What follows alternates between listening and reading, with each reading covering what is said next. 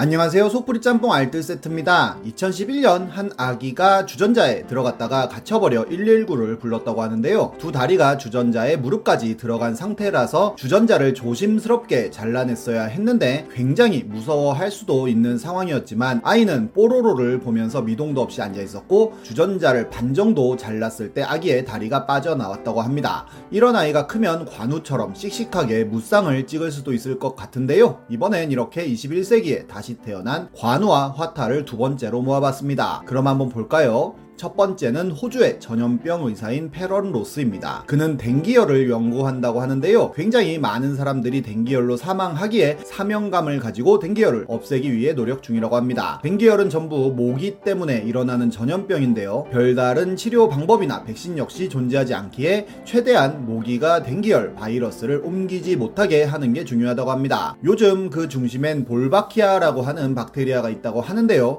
이 박테리아에 감염된 수컷 모기는 교배를 해도 알이 부화되지 않아 모기의 숫자를 줄일 뿐만 아니라 바이러스의 농도도 줄여 댕기열 뿐만 아니라 지카 바이러스에도 효과가 있다고 합니다. 실제로 볼바키아 모기를 방출한 지역 중 일부는 댕기열이 76%나 감소했다고 하는데요. 볼바키아 연구를 위해서는 대량의 모기 사육이 필요했고 이 박사는 모기에게 밥을 주기 위해 기꺼이 본인의 팔을 내주어 피를 줬고 심한 날은 하루에 5천 곳을 물리기도 했다고 합니다. 실험 후에는 확실히 팔이 가렵지만 긁고 싶은 깊은 충동을 억제한다고 이야기하기도 했는데요. 그렇게 수년 동안 모기에 물리는 실험을 했고 하루 종일 모기에 물린 뒤 사진을 공유하고 피 16ml를 잃었다고 밝히기도 했습니다. 그의 열성 덕분인지 정말로 킨즐랜드는 100년 만에 댕기열 감염이 없는 지역이 되었다고 하네요. 이분은 거의 모기계의 백종원 같은 분으로 트위터에 지금도 모기 사진들을 올리고 있으니 궁금하신 분들은 한번 보셔도 좋을 것 같습니다. 관우의 참을성과 화타의 의술이 합쳐진 인물로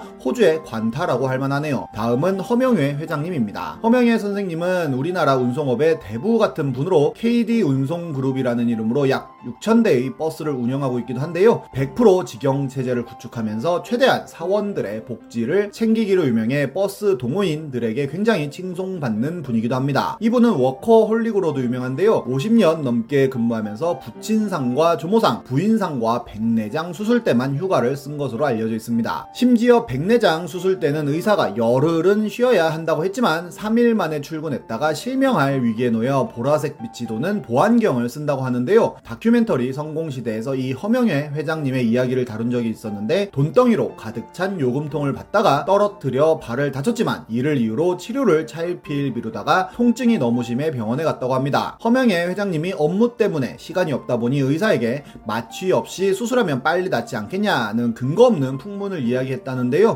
의사가 아니라고 했지만 그래도 혹시라도 빨리 나을지 모른다는 생각에 마취 없이 수술해달라고 요청을 했고 이는 인생에서 최고로 고통스러운 아픔을 겪는 순간이었다고 회고하기도 했었습니다. 올해 아흔이라고 하시는데 만수무강 하시길 바라겠습니다. 이렇게 고통을 견뎌내시는 분들도 있지만 반대로 마취를 견뎌내시는 분들도 있는데요. 아이유는 내시경을 할 때 약이 안 먹힐 것 같다는 생각을 했었는데 이제 잠드실 거예요 라고 하여도 잠이 들지 않았고 간호사 간호사한테 언니 저 잠이 안 들어요 라고 이야기를 했다는데 간호사 언니가 네 끝나셨어요 라고 한 에피소드는 지금도 명짤로 돌고 있습니다. 보통은 이렇게 아이유처럼 바로 잠이 들지만 그렇지 못한 분들도 있는데요. 한 커뮤니티에서는 마취 풀린 썰 배틀이 붙은 적이 있었는데 쌍수 하다가 수면 마취가 풀려 갑자기 간호사 언니 손잡고 울먹하면서 만두 고기만두를 외쳤다는 분도 있었고 회복실에 1시간 정도 누워있는 동안 눈에 마취된 상태가 신기해 눈을 막 터치했는데 했는데 감각이 없길래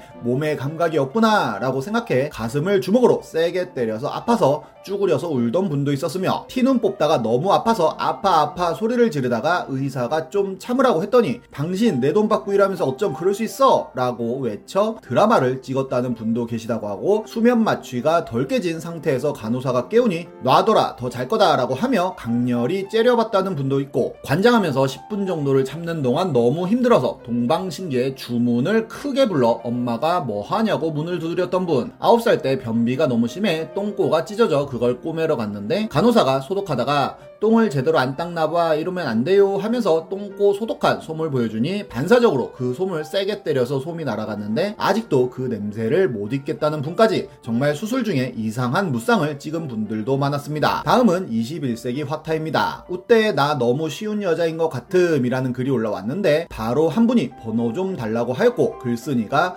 법규를 치자 바로 치료 완료라는 답글을 단 화타가 있었습니다. 곤충 갤러리에도 직접 곤충을 치료해주는 21세기 화타 겸 파브르들이 있는데요. 한 분은 키우는 위에 앞다리가 부러졌다면서 치료를 했는데 냉동 보관하던 톱사슴 벌레의 표본에서 집게를 떼어내서는 사마귀에게 붙여줬다고 합니다. 정말로 사마귀는 자기 팔처럼 잘 사용했다고 하는데요. 결국 수명이 다해 팔을 내어준 사슴벌레와 함께 박제가 되었다고 하네요. 이런 분은 또 있는데요. 예전에 찢어진 나비의 날개를 고쳐준 디자이너에 대한 이야기를 한 적이 있었는데 우리나라에도 이런 분이 있었습니다. 곤충 갤러리엔 부러진 나비 날개 수술기라는 글이 올라오는데요. 야외에서 나비를 관찰하다 보면 날개가 부러지거나 찢어져서 더 이상 날지 못하고 죽어가는 나비들을 볼 수 있는데 살리고자 하면 못할 이유도 없기에 날개 고치는 법을 소개하고자 한다면서 글이 시작됩니다. 나비의 날개 일부가 부러졌거나 일부가 떨어져 나갔거나 아예 선천적 기형인 경우들이 있는데 이 중 나비의 날개 일부가 부러진 경우를 소개한다고 하는데요. 이 나비는 암컷인데 암수 성비가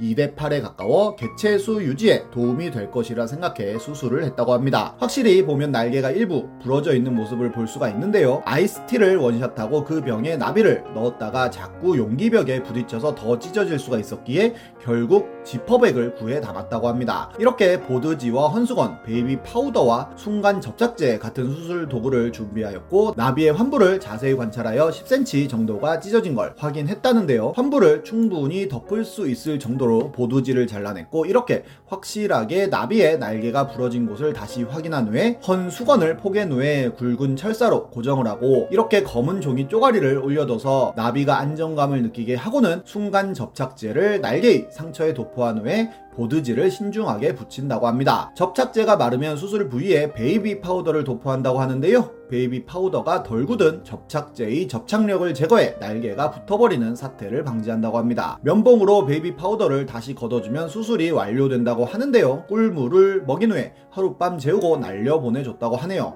해당 과정을 유튜브에 올리기도 했는데요. 그냥 나비가 날아가는 영상이지만 뭔가 큰 뭉클함을 주니 궁금하신 분은 한번 보시길 추천드립니다. 완전히 죽어가는 물고기를 살린 분도 계신데요. 2015년 레딧엔 죽어가는 물고기를 가져온 분이 글을 올립니다. 물고기의 비늘은 거의 벗겨졌고 헤엄도 치지 못해 둥둥 떠다녔다는데요. 애완동물 주인에게 그냥 두면 죽을 물고기이니 공짜로 달라고 하니 그냥 줬다고 합니다. 그녀는 지극 정성으로 약과 소금을 넣은 물로 지속적으로 관리를 해줬다고 하는데요. 오히려 몸 일부는 부패했고 남았던 지느러미마저 떨어져 나갔다고 합니다. 하지만 그녀는 포기하지 않는데요. 10일 만에 물고기는 처음으로 먹이를 먹었고 이를 보고 희망을 얻은 글쓴이는 어항도 더 좋은 것으로 바꿔줬다고 합니다. 그러자 한 달 뒤 부패했던 비늘엔 새살이 돋고 사라졌던 지느러미가 다시 자라기 시작했다는데요. 검게 그을렸던 몸 역시도 점점 파란 빛깔의 정상적인 비늘로 덮이기 시작하였고 2개월이 지난 후에는 완벽하게 되살아나 건강한 모습을 되찾았다고 하네요. 언제 어디서든 결국엔 정성이 중요한가 봅니다. 지금까지 쏙뿌리 짬뽕 알뜰 세트였습니다.